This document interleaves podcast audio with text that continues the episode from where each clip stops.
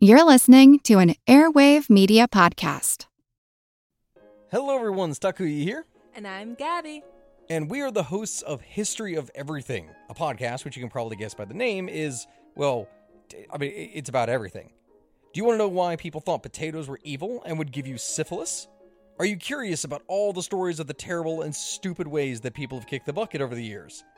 Do you want to hear tales about all of the different badasses of history and the lives that they had brought to life? Well, if so, then look no further.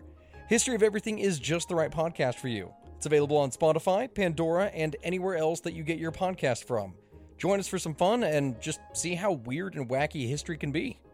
Ishtar, a bearded goddess of sex and war from ancient Mesopotamia. She was hot tempered with a lust for conquest, and her priestesses were transgender. Oh, Oya, Yoruba goddess of the wind, storms, lightning, tornadoes, thunder, commerce, and war. She rules the destruction that comes before positive change.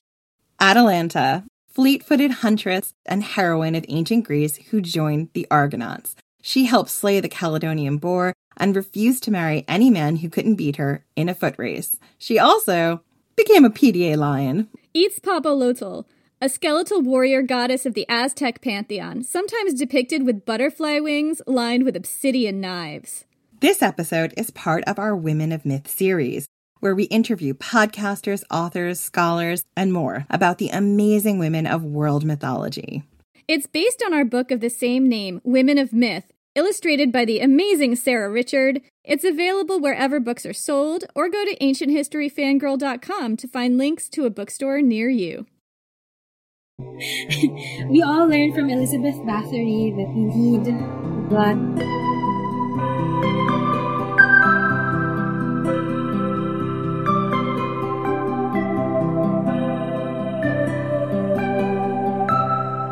I'm Jen McMenemy. And I'm Jenny Williamson. And this is Ancient History Fangirl. Today we're so thrilled to welcome Agas Ramirez from the Herstory of Southeast Asia podcast onto our show. Herstory of Southeast Asia tells the history of Southeast Asia from a woman's perspective, following the history, culture, and mythology of Southeast Asia with a focus on the stories of women. This is an unmissable podcast, and we are so lucky to have Agas on the show today. Welcome, Agas. Thank you for having me on the show today. So, tell us a little bit about yourself and your podcast and what drew you to the topic and what made you want to start a podcast on it. Um, so uh, my name is Agas Ramirez. I live in Manila in the Philippines. And so I studied political science and eventually I did my master's in Asian studies. And um, I've always been interested in podcasts as a medium. Um, there's something about not being able to see anything that lets you imagine a bit more. And I just really like how you can tell stories without images, if that makes sense. So eventually, if you like something, you kind of think of making your own. So I was thinking about what topic do I know that I can contribute to that nobody's really doing? So that's how I ended up with um, the concept of Herstory Southeast Asia. I'm two years into making this podcast and there's really nobody else that's on the topic still. I kind of hope that there would be more people doing um, the history of Southeast Asia as a podcast, but still working on that, still promoting the cause. So the first episode of this podcast was about Queen Supayalat of um, Burma. She's the last queen of Burma. And from there, just covered a bunch of different topics. Sometimes we cover matriarchal societies. Sometimes um, I get guests on the show to talk about heroines from their country and things like that. So that's it. That's the that's the background of the podcast. Wow, uh, that's really cool. I love the idea that like being drawn to stories where you can't see anything, like there's no visuals, so your imagination supplies all the visuals. I totally agree. This is why I love reading.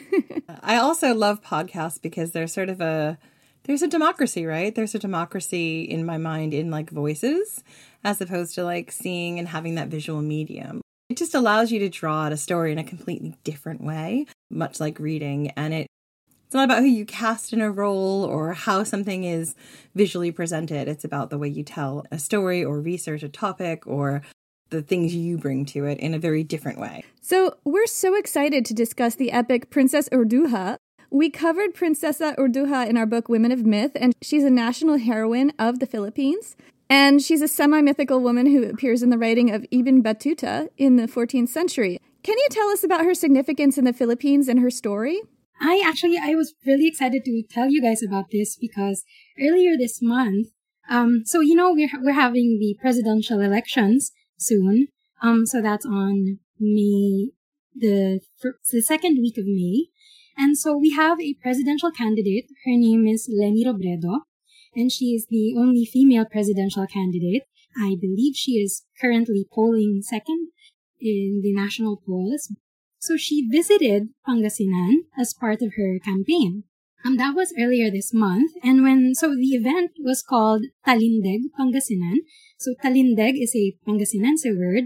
In Tagalog, that means tumindig. So these words mean to stand up for your principles and to fight for what you think is right. So that's the context of the rally. And so she has been going around the country and each region that she goes to, um, each city or each province that she goes to has sort of their own theme. So this was their theme. Um, so to introduce her, because they sort of have this um, production number before she comes out. And so to introduce her, the Pangasinenses staged a production of the life of Princess Urduja.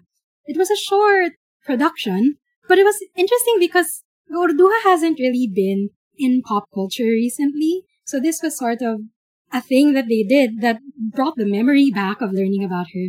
So in that depiction, the warrior princess, she comes out. She comes out with an ancient sword. It's called a kampilan.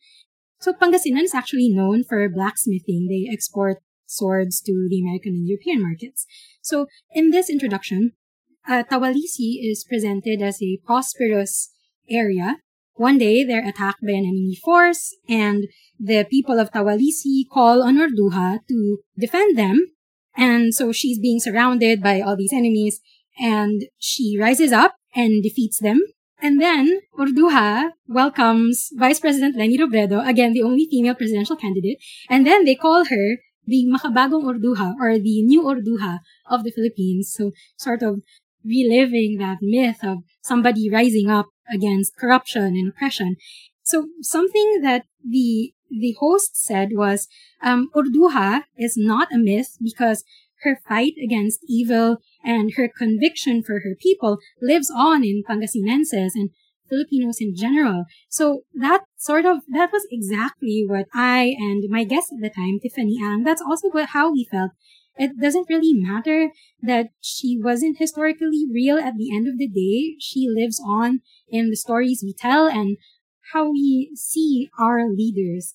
And especially with these upcoming elections, everything's been so crazy. And so when I saw that production, I immediately thought, um, this is something I need to talk about. Yeah, that, it's really interesting how they're using her, you know, like in modern myth making today. And it's interesting how her legacy sort of has been retained and changed and still means so much to the people and the culture and obviously the politics. I think for our Western audience who may be hearing about Urduja for the first time, could you tell us a little bit more about sort of the roots of her story? So, um, for us, for us in school, we usually learn about her when we're discussing national heroes.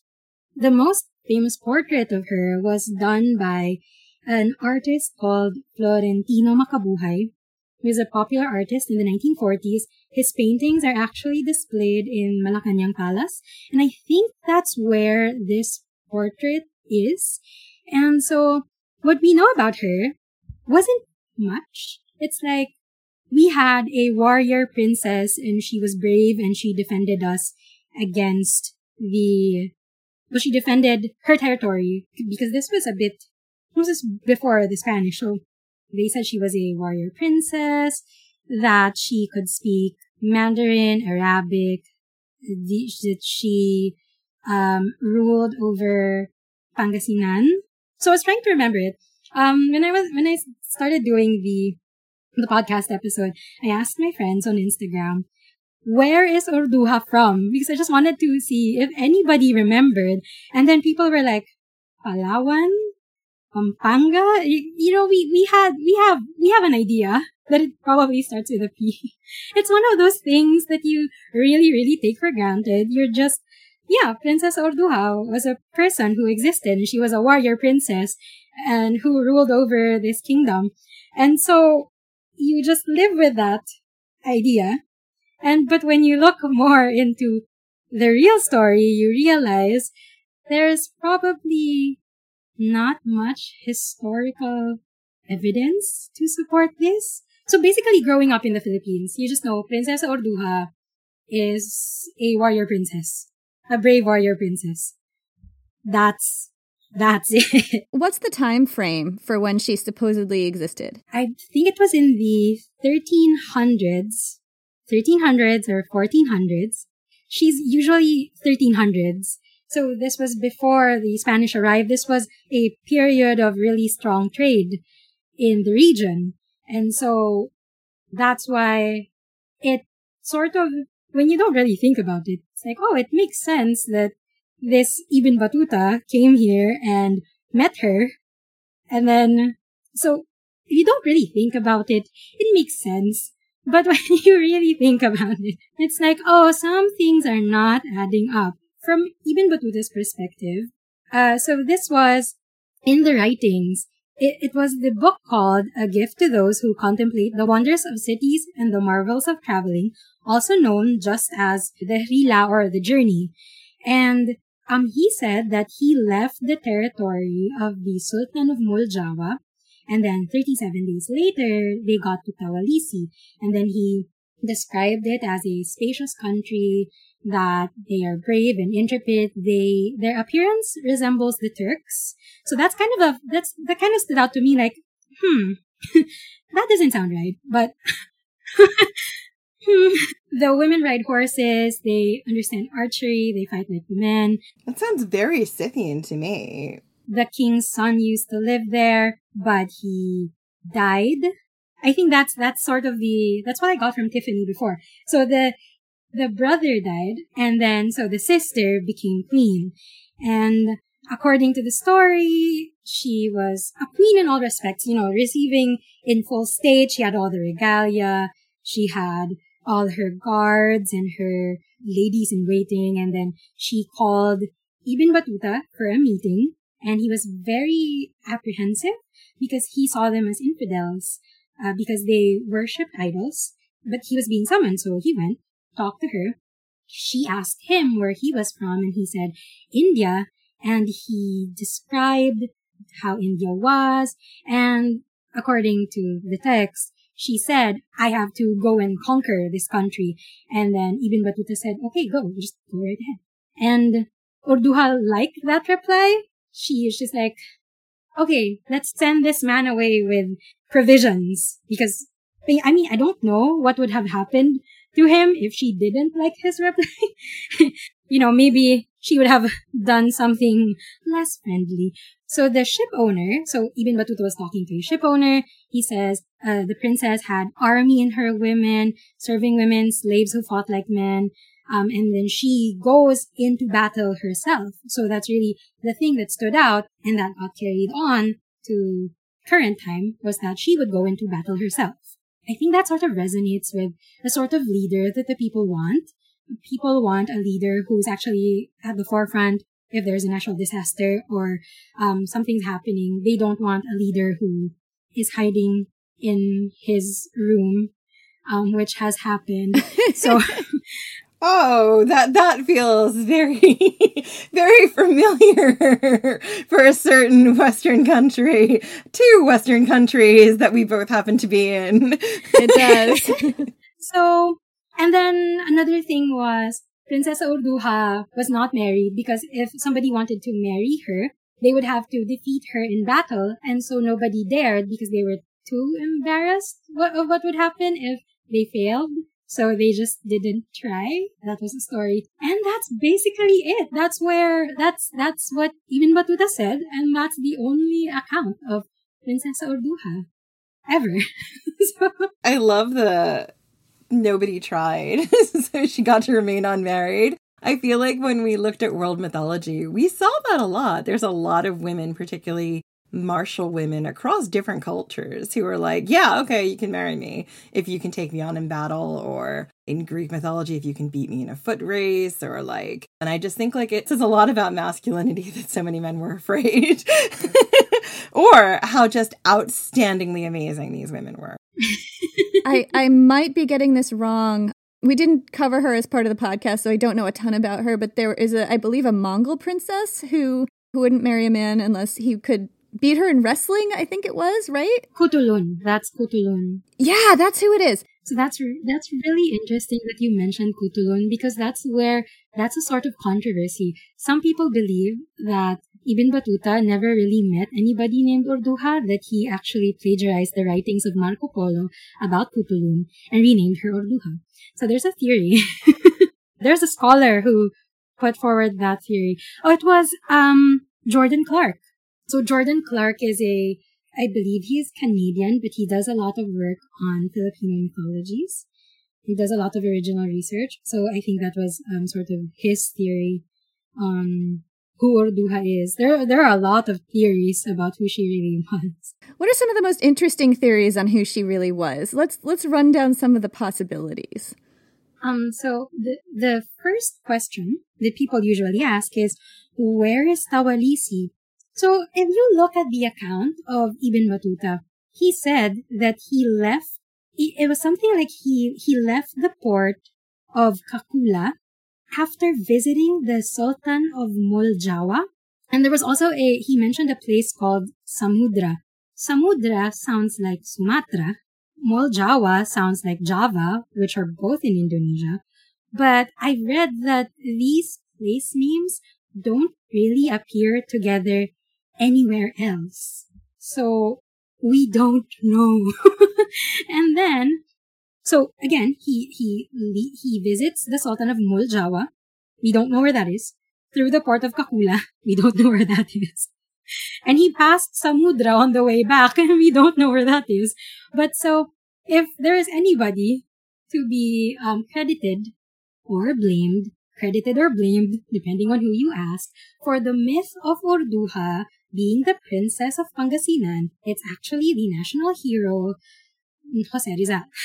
so, so Rizal, so there was this guy called Henry Yule, Sir Henry Yule, and he wrote that he felt like Tawalisi was an imaginary place. And so Jose Rizal read about it and he thought, well, that, that can't be.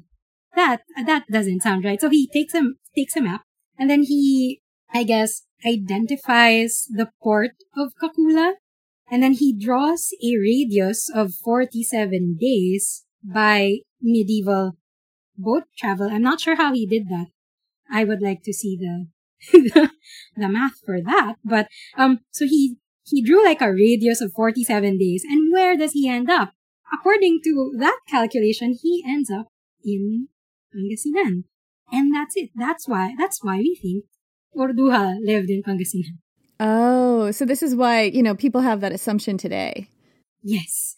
So Rizal says it, and then a few years later, um, it gets written in a book, and then it becomes real. It just becomes real. And so, and that's what we learn in school. And so when you look into it, it's like, well, you learn Santa Claus did not exist, and then you learn Princess Urduja was not real. That's oh, that's harsh. Devastating. so, what are some other theories about who she might have been and where this story might have come from? So, the other theories I found was somebody thought that she might have been the Javanese queen regnant, Tribuana Wijayatunga Devi, because she was alive at the time period. So people thought maybe, maybe he forgot her name and made something. But, but that's, that's like a weird explanation. How do you, I mean, first of all, how do you forget a name like Tribu Wanawi Jayatunga Devi? You don't forget that name. and, and also, how can you trust someone who's telling you a story if, like, they didn't bother to write the person's name down properly? Like or even i guess like make up a good name be like i forgot the name. It was really epic but she's the queen of java. So um that's that's one theory. I also could not find anything to support that. And um, there was this other person who thought that she might have been Kutulun. So they thought that she might have plagiarized the Marco Polo book, the description of the female Mongol warrior Kutulun, who was alive in around 1260. So like you mentioned, Kutulun insisted that any man who wished to marry her must defeat her in wrestling. She was Mongol. She rode horses. So there's a lot of parallels here that sort of make more sense if she was a, like, so the more you think about it, it's, it's more like, oh, she does sound like a Mongol warrior princess. I don't know where Pangasinan came in. So Jen said earlier she sounded Scythian, and we've covered the Scythian warrior culture, which was kind of like in Mongolia and areas around there um, prior to the Mongols. So they existed. We don't really know how far back, but they show up in Roman accounts. They show up in ancient Greek mythology. They kind of became the Amazons. I think the earliest representation of that was from like the seven or eight hundreds BC. So very, very old. They were women warriors in that culture that the Huns and then the Mongols kind of arose out of. She sounds like that. And in particular, they were very skilled archers and horsewomen. You know, they were very great on, on horseback. So it was one of those things where I was like, oh, that's that's very surprising. It also doesn't surprise me that there would be a big cultural exchange of those stories across that area. Are there examples of Filipino queens and leaders in that time period or time frame? In the folklore, do they have a more diplomatic role? Like, what would it look like to be a woman ruler at that point in time? So to, to be a woman ruler, they were called the Babaylan. I don't know if you've heard that word before. So the Babaylan, um, the usual translation is shaman, but that's not really exactly accurate. A Babaylan is a woman or a man dressed as a woman who is the spiritual and really religious center of her community. So she performs rites, she performs marriages, provides advice. Um, she also has a healing responsibility. So she oversees all these things. And then she um, is a counterpart to the, the bayani or the, the heroes of the area. So they would work together to support this community and to lead this community. So it was more really of the babaylan. That was the prominent role of women at that time, at least as far as we know of the pre-colonial history of the Philippines. That's really the role. The Babaylan would later take on a combatant role when the colonizers arrived, so they began to lead revolts. But before the colonizers, it was really that religious, spiritual, guiding, healer role for these women. A lot of people also thought that because many of the male rulers started working with the colonizers, it kind of flipped that it would be these religious leaders who would lead the revolts. So it changed. The role changed over time. The Spanish, of course, demonized the Babaylan and rebranded them as witches. So today, when you see the word Babaylan, many people would associate that word with witches. There's that aspect of how the word is also changed and so that's um also one of the things that I talked about on the podcast is who the Babaylan were and who the Babaylan are today because they did not leave. They are still around. So uh, there's basically two aspects to it. The Babaylan by bloodline, which is really descendants of the old Babaylan, and then the sort of the new Babaylan, which is educated women who take on this sort of role, they educate themselves in these traditions, but they don't have the bloodline. That's so fascinating. I was also really fascinated by what you said earlier about how it could be a woman or it could be a man or maybe a male bodied person dressed as a woman. So is there like a gender fluid aspect to this role? Absolutely. There is absolutely a gender fluid. And so in the Philippines, we don't have gendered pronouns.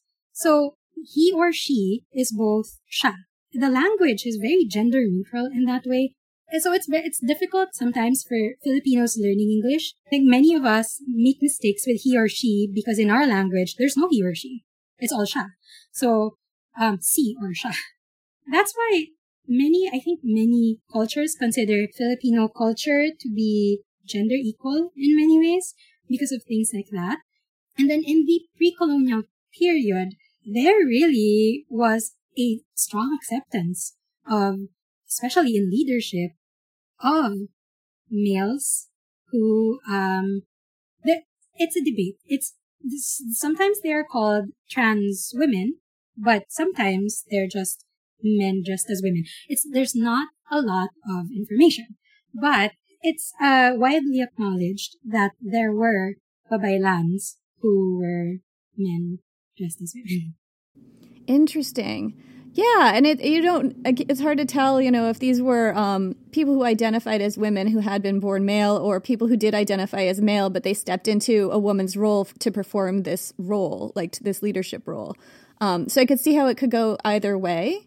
So it's so fascinating to hear stories pre-colonization because you know what just what, what you mentioned about how the roles flipped and a lot of the male leaders had tended to side with the with the Spanish colonialists, and and there's kind of a reason for that, right? Like you're imagining this culture that's coming in is very much more patriarchal, and so you can see that women they're leading those those uprisings because like this change is going to really put them at a disadvantage, and especially like you can see like it's coming from these women and also you know maybe trans women and these priestesses because they can see the writing on the wall as colonizers, they were much more willing to work with male leaders than female leaders in the first place. So there's a lot of that happening.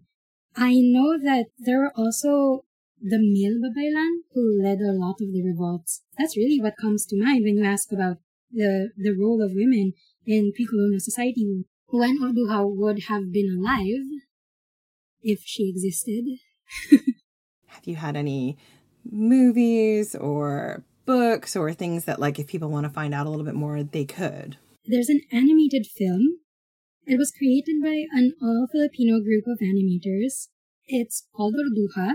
there's a song there ang babae the woman i think and it was sung by regine velasquez. And i have to google her official title because i will get crucified for this because in in the philippines each singer has their sort of title. So there's like Vilma Santos is the star for all seasons, and Kris Aquino is the social media queen. So they, they all have these titles. so I have to check. I know she's the songbird. She's the songbird of Asia. These are these are these are serious titles. yeah, just make sure we don't get it wrong. okay, um I think her title is Asia. There you go. Asia's Songbird. There. Because there are fandoms. Because many of these, um, iconic women of the Filipino showbiz industry, they have these really, really huge followings and they will get into fights. So it's like, your mom will get into a fight. If somebody disrespects Sharon Cuneta, for example, my mom is a, they're called Sharonians because they're fans of Sharon Cuneta. So um, they will get into a fight if you disrespect these pillars of the industry. I totally understand. My version of this is like what was popular when I was in NSYNC. Absolutely. We we might be dating ourselves just a tad, but yes. Backstreet Boys, NSYNC. Okay. We're a very similar age then. that was never my thing personally, but I, I, knew people who were very, very passionate about that. Yeah. I can totally see it though. Like, as much as we're laughing, like, I feel like it's just because we're a little bit older, but like, I'm sure, like, at the height of like, one Direction. Like if you say if you got one of the One Direction people wrong, you know that'd be it. talk about these things. It's the main the the the main figures are Nora Aunor and Vilma Santos. So they're the two main actresses. So their followers are called Noranians and Vilmanians. So the animated film is from 2008 and it stars Regine Velasquez, Asia Songbird. Uh, it was created by an all Filipino group of animators. The plot, I've only seen parts of this movie on YouTube, but it's a very different plot. It's uh, it's completely fictionalized, but it does retain some of the core ideas of who Urduja was. So she, she was a warrior with the ability and willingness to defend her people. The rival tribe in the movie were, were the Bajaus. So this is interesting because if you remember Pangasinan is in the north. It's uh, in Luzon. And the Bajaus are not in Luzon. So I don't know. There were decisions were made, choices, choices were made. So the the the Sama Bajau ethnic group is actually at the very very very south in Tawi-Tawi. That's the the small island at the very south of the Philippines. And Pangasinan, where Tawalisi is supposed to be, is in the north. So choices were made. These are people who are nowhere near each other, in other words. No, they're, but I, I don't know why they chose this. I wonder if it's like an, an attempt to make the story like really broad across the whole area. Like it covers all of the Philippines because it's in the north and also in the south. I don't have a good theory for why they chose the. My only, the only thought I have is, um, maybe because the the word Bajau is so recognizable as a tribe that they went with it. I don't know. Maybe I should find somebody who worked on this movie. Now I'm getting ideas. Okay, so in that movie, it was her father who father got sick. Princess needs to marry because the new husband will be the new leader of the tribe. There were two men who were vying for her hand in marriage. One of them was ambitious and scheming, kind of like, what is that other animated film? Aladdin. Like that guy. Jafar. and then, um, Urduja meets a Chinese pirate named Lim Hang. I thought that was a, an interesting choice. Limahong was a real person. Yeah, Limahong was a real historical figure. So they used the name Limhang to uh, depict this uh, the the stranger she falls in love with. Okay, it does really seem like Aladdin now. I didn't think about this until I had to explain it, and then now. so eventually, Lim Hang um, wins them over, even though he's an outsider because he is a Chinese pirate. So he wins them over, and um, they, they, I, I think Lim Hang helps them defeat the Bajaus, and uh, I don't know what happens after that. I'll have I just, I just know that the central, I can't find a copy of, I will try to find a copy of this movie. But there, so there, there are clips on YouTube. There, there's that song by Regine Velasquez. She's an amazing singer, one of the still one of the best singers in the country. This movie didn't get a lot of press when it came out. I'm not sure why. Because I would have been in the target demographic. I was like 16. But it wasn't, it wasn't as big of a thing. I feel like it should have been a bigger thing, but it wasn't really.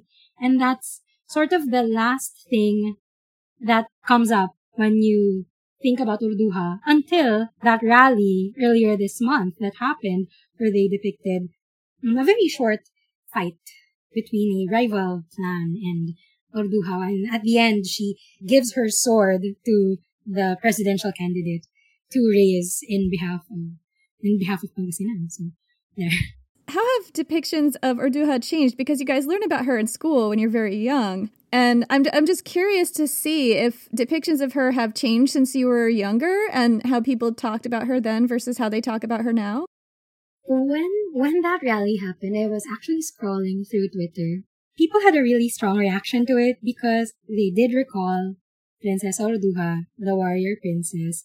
So people were tweeting things like, I've got to review my history. I can't remember who Urduja is or things like this. And I didn't want to argue because I wanted people to feel that energy because it is a presidential campaign. So yes, feel that energy all you want. I will bring up the part where she was not real at a more appropriate time.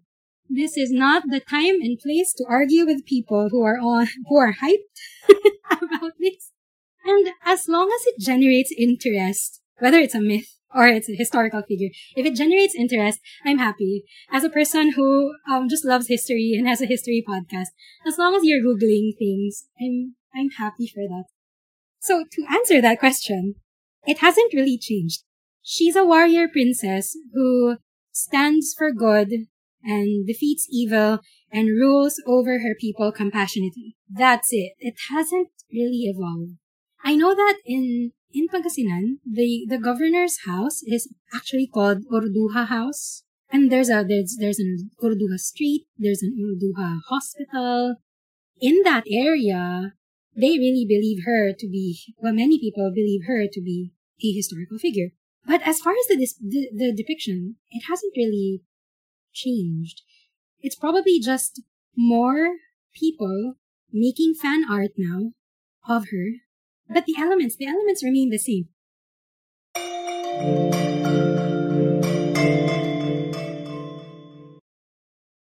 I'm Helena Bonham Carter, and for BBC Radio 4, this is History's Secret Heroes, a new series of rarely heard tales from World War II. They had no idea that she was Britain's top female codebreaker. We'll hear of daring risk takers. What she was offering to do was to ski in over the high Carpathian mountains. Of course, it was dangerous, but uh, danger was his friend. Subscribe to History's Secret Heroes wherever you get your podcasts. Are there any others that are less well known than Arduha that you feel should be better known? So, the heroines of the colonial period are much more well known because they're much more well documented. Trying to think about pre-colonial women because it's always like there are no names. Oh, there was one. There was a queen called Tuambaloka, I think. There were queens who were written about, mostly in the south. The the first one that comes to mind is Queen Tuambaloka of Jolo. Um, she was said to be from Basilan, and she was said to have fought the Spanish. Again, I'm going off flashcards. These are, there's really not a lot of information. I would love somebody, I, w- I would love for somebody to do more research. As you know, it's kind of difficult to conduct research in the southern parts of the country. There's been conflict in the south for a very long time. There are secessionary forces in the South. And there's been over the years, not not as much recently. I, I remember there was a very big thing where there was a major bombing in Marawi City. Um, but it's been going on for as long as anybody can remember. And so it makes it difficult for any academic to go in there and research. I would love to do that, but it helps if you're part of the community, but the conflict there, I think, has impacted how we study or conduct original research. Also in, in the South, uh, in Cotabato, there was a Reina Sima.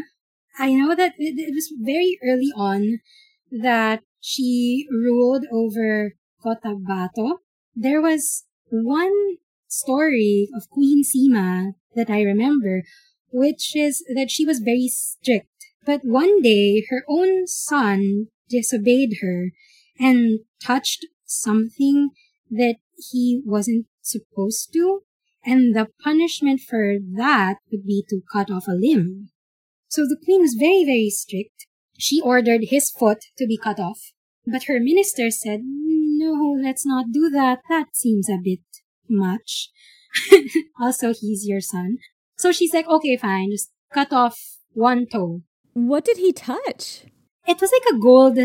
It was a treasure. It was uh, a treasure that was left in the open to see if anybody would try to steal. It. Oh, well, see, that's just not, that's entrapment. that's just not fair. you know, there's like, I have questions. Like, how old was the son? If he was like five, that's just not, that doesn't make sense. Maybe it was shiny. And also I'm 30 and if I see something shiny, I can't promise that I won't touch it. So, not to steal it, just out of curiosity.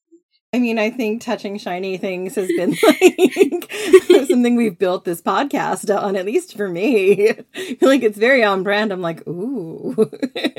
so we'd have limbs hacked off, is what we're saying.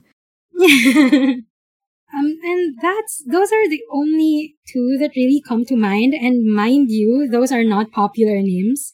I only know them through researching for the podcast. So, but uh, when you get to later on, in the colonial period, that would be Gabriela Silang, usually with her husband, Diego Silang. So there was a, they were a tandem. They were leading the troops against the Spanish guerrilla attacks.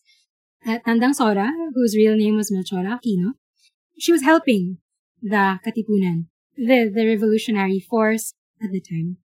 The other one is Marcela Agoncillo, who sewed the first Filipino flag.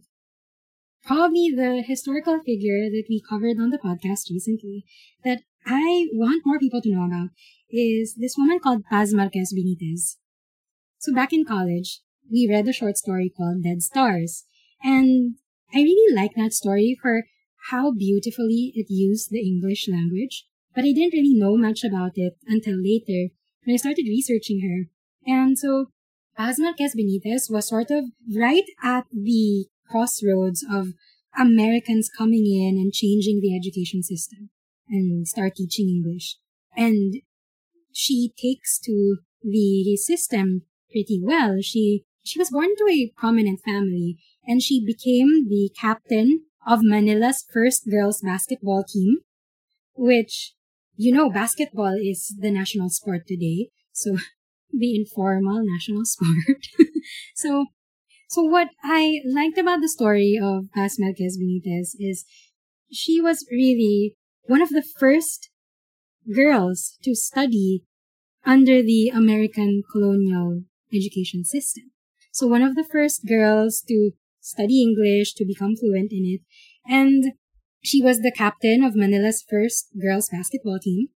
She played tennis she she attended the American school in Manila, and then she became a beauty queen. Um, it was called uh, the Manila Carnival. So she was one of the queens of the Manila Carnival. So it was the same year she she won the Manila Carnival, and then the same year she graduated from college. So big year for her. And then so later, um, this woman, Paz Marquez Benitez, she would go on to write the first short story, the first short story in English written by a Filipino. So that's Dead Stars. And then later, she goes on to establish a women's journal because she was growing up, she liked reading those American uh, magazines. So when she became a professional, her and her husband put up this school. She established the, the Philippine Normal School, I think. And then they put up the Philippine Journal of Education. And so it was the Philippine Women's College and then the Philippine Journal of Education. And then she co-founded a magazine, the Woman's Journal, and it was styled after American women's magazines. So she, she really embodied sort of the ideal Filipino woman under American colonial rule. But later on in life, she began to question how her education and her her career contributes to building a nation that a nation of its own outside um, what the Americans have built or established. So it's she's a she's a very interesting figure. Her daughter would go on to become also a journalist. She would become an important journalist later on. That's one of the, one of my recent favorites that really resonated with me because she is also a writer. And she wrote Dead Stars, which is a fascinating short story about um what happens when you let a fleeting love interfere with your life. Now I want to look up this short story and read it. I'm not going to spoil why it was called Dead Stars, but really when i read this story i was i was just thinking like now this is how you use language. This is it. This is this is magical. So paz marquez benitez again not a name you'd encounter every day but so there are so many of these women who did so many things but you sometimes would see a line in a textbook about them every now and then really the the podcast the hope is uh, to just provide a platform where anybody in, who's interested can come and learn everything they need to learn about this particular figure and maybe enough for them to start their own research into it.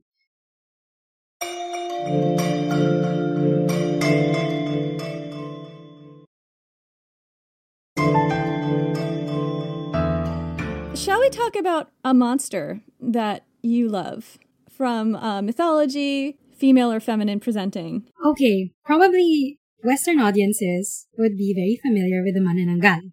But I'm not sure if you you know the why she's called the Manananggal.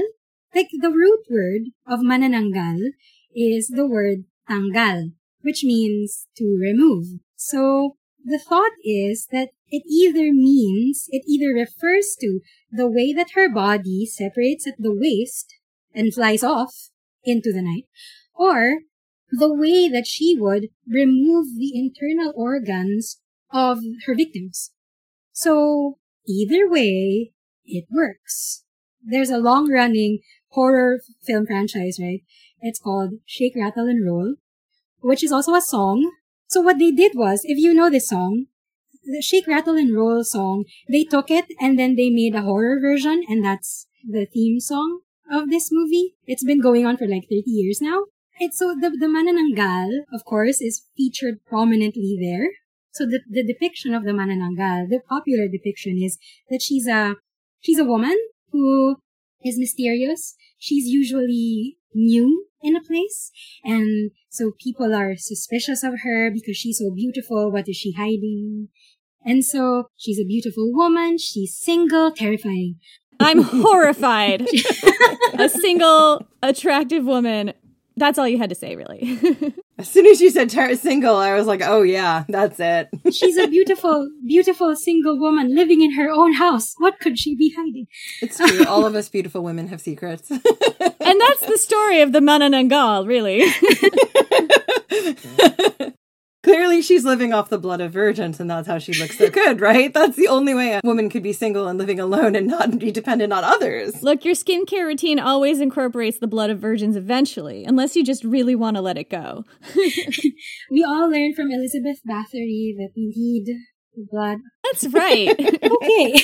So I'm going to discuss two particular segments here. So the first one, this was like the first movie back in 1980. So she's a single woman living in the forest. And so she has a suitor who comes to uh, serenade her under the moonlight, the full moon, where she transforms. So she takes this sort of oil and she wipes it all over her body and then she begins to separate at the waist.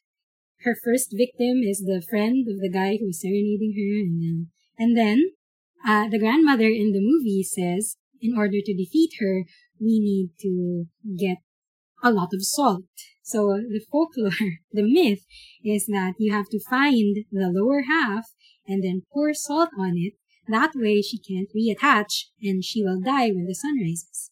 So that is what eventually uh, happens. So the, the Manananggal is attacking this house where the grandmother and the guy who was serenading her, they both live there and they're attacking this house and they hold her off until sunrise and she dies in a an explosion of light.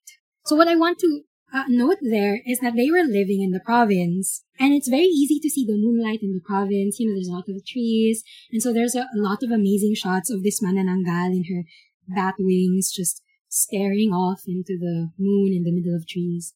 So a few years later, they released a follow-up to that story where the Manananggal moved to the city. Wait, I thought she exploded in the light. Oh, so it's a different Manananggal. Wait, another woman living on her own in a big city? No, this one's different. Because the single beautiful woman living on her own was a nun who was volunteering at a health center. of course. So she's a very trusted woman. Yes. So then a Manananggal terrorizes an urban poor community and they end up defeating her. So this is important because there is a change in how she was defeated. In the original story, it was only salt. But in this story, they added a thing where they, you should put chilies on the lower half. So at this point, you're like, do you also need onions or garlic or what? what are? That's my question. What other seasonings? are we making some kind of delicious dish out of this lower half? And also, I'm curious. What are we trying to cook here? So the context of this was very interesting to me because it's an urban poor community and chilies are not cheap. So the kid in the movie, he's like, well, I can't find fresh chilies. What do I do? So he steals hot sauce and then that's what he pours on the lower half. And that's how they defeat Manananggal. Wow. I have to tell you something. I'm very excited about the fact that hot sauce will defeat them because I have a lot of it in my house. I don't necessarily have a lot of fresh chilies. I'm not sure if there's like a brand you need or like how many Scovilles of the of the chili. Is it just could I just use like sheer volume? Would sriracha work on a manananggal who's Filipino, or does that only work for a the Thai version of the manananggal? Because in in Southeast Asia, there are many iterations of the manananggal. I like to joke that um because we always get asked in Southeast Asia, how are you a region? You have nothing in common. We have so many different languages and we have so many different religions, but we do have one thing in common. And it's that we all seem to have the myth of a woman's upper half separating from her body and eating victims in the night. That is a unifying factor. it really is. It is. It really is. One of the unifying factors of what it means to be Southeast Asian. It means you are afraid of a woman's upper half eating you or your dog or your carabaos. In Indonesia, she's called the penanggalan. So it's again, it's the same root word. In Malay, it's tanggal.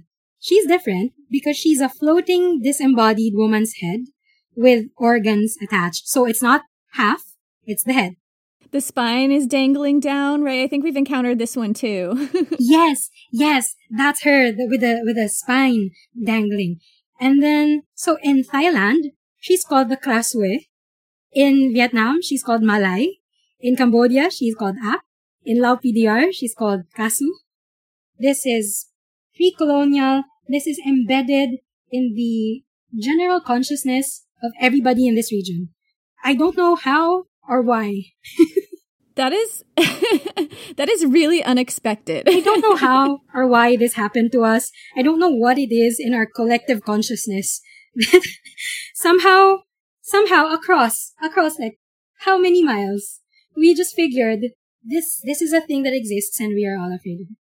The other things that we talked about that might be a signifier of the Manananggal is that she is a single woman alone. Is that true throughout mythologies and countries as well? I'm gonna say offhand, that's a yes. Usually in these depictions, it's always a single woman who is either young and beautiful or alone and old. And if she's alone and old, she's probably looking for somebody to give the, the, so in, in folklore, if you're an aswang and you're dying or you want to pass on the, the, the power or the curse, you throw up a black chick and then I don't know how manananggas are created, but I know aswangs are created that way. So they pass on a, a, a black chick and then you swallow it and then you become an aswang. What is an aswang? Oh, an, an aswang is a, it's a very catch-all term for a monster. The aswang could be male or female. or gender equal like that, equal opportunity for monsters to. When it comes to gender specific things, there's something I found that's attached to sex, premarital sex specifically, or baptism. So a lot of horror themes in Southeast Asia, I feel, are attached to reproduction. There's a particular one called Kuntilanak in Indonesia. And it's very specific because she is a woman who died a violent death while she was pregnant. So she could have died during childbirth or she was murdered by her lover while she was pregnant and that she becomes a kuntilanak. In the Philippines, there's no kuntilanak, but there's a tiyanak, which is a child who was uh, aborted or a child who was stillborn. And of course, this is after colonization, who was not baptized. So there's a lot of that fear surrounding reproduction. That's common in a lot of these stories. And then of course you have the myth, the myths of the white lady. Usually white ladies are women who were killed by the Japanese during World War II. And when you say white lady, you mean a woman dressed in white? Yes. She's a woman dressed in white. She has long hair and her feet don't touch the ground. And she haunts where she was either killed or buried. There's a popular myth of a, it's called Balete Drive, where a white lady is said to haunt the streets. So we have so many uh, horror figures that are linked to the Second World War. There's always that priest who was beheaded, and in the same place usually is the white lady who was assaulted uh, and killed during the. You're quite active in that area of the world with like volcanoes and tsunamis and earthquakes and stuff. Do you have any white ladies or any sort of myths relating to that? Oh, that's a really good question. Hmm, not in that way. We have myths about women becoming mountains, if that makes sense to you. Maria Makiling is a popular myth where a woman becomes a mountain. And um, it's said to be an enchanted forest where the, the goddess uh, resides. And so you have to ask for permission if you want to go. And I feel like there's much more relating to the water than there is relating to that in a horror sense. But it's also that our monsters have grown with us. Oh, like the Manananggal, she used to be in the province, but she's moved to the city now. Our horror stories now are about aswangs who are terrorizing the MRT, the train. So I'm not sure if there's anything specific to volcanoes. I'll have to look into that. But there's a lot about the mountains being associated with a feminine divine sort of power. Now I just want to find out more about that. I'm so excited for people to find out about Urduja and the existential crisis that it has put many of us in. realizing that she was probably a Mongol princess and not a Filipino one. When all your life you thought you had a warrior princess. I'm excited for people to find out about her. yeah, so are we. We are too. And it just, it was so interesting reading about her and finding out more about her and then being able to talk to you about her and be like, tell me everything. and it's great to see that she's still, you know, in popular culture today she's still, at least in some ways, she gets mentioned again because of what happened earlier at the rally where they depicted her life. So it's, it's nice that a new generation of people is taking interest in that. Hopefully there's like more stories now or more fan art. I've, I've noticed that people have been making more fan art. So this has been so amazing. Thank you so much for coming on the show. Can you tell people where they can find you on social media, on Patreon? Like, where can people find out more about you? So, the podcast is called Her Story Southeast Asia, the history of Southeast Asia from her perspective. And you can find updates on Facebook, Twitter, and Instagram at Her Story CPod. And so there's probably a new episode that's coming up, currently covering the colonial period. We just did an episode on Osoet Pegua, was a Burmese trader back in Ayutthaya. And feel free to get in touch with ideas if there's somebody from your culture, um, your Southeast Asian culture that you want to be on the show. Feel free to talk about or tweet at me at her story CPod. Thank you so much. Thank you. Thank you so much for having me on the show. Maraming salamat. You're welcome. We had just had such a blast talking to you. And listeners, we will see you next week.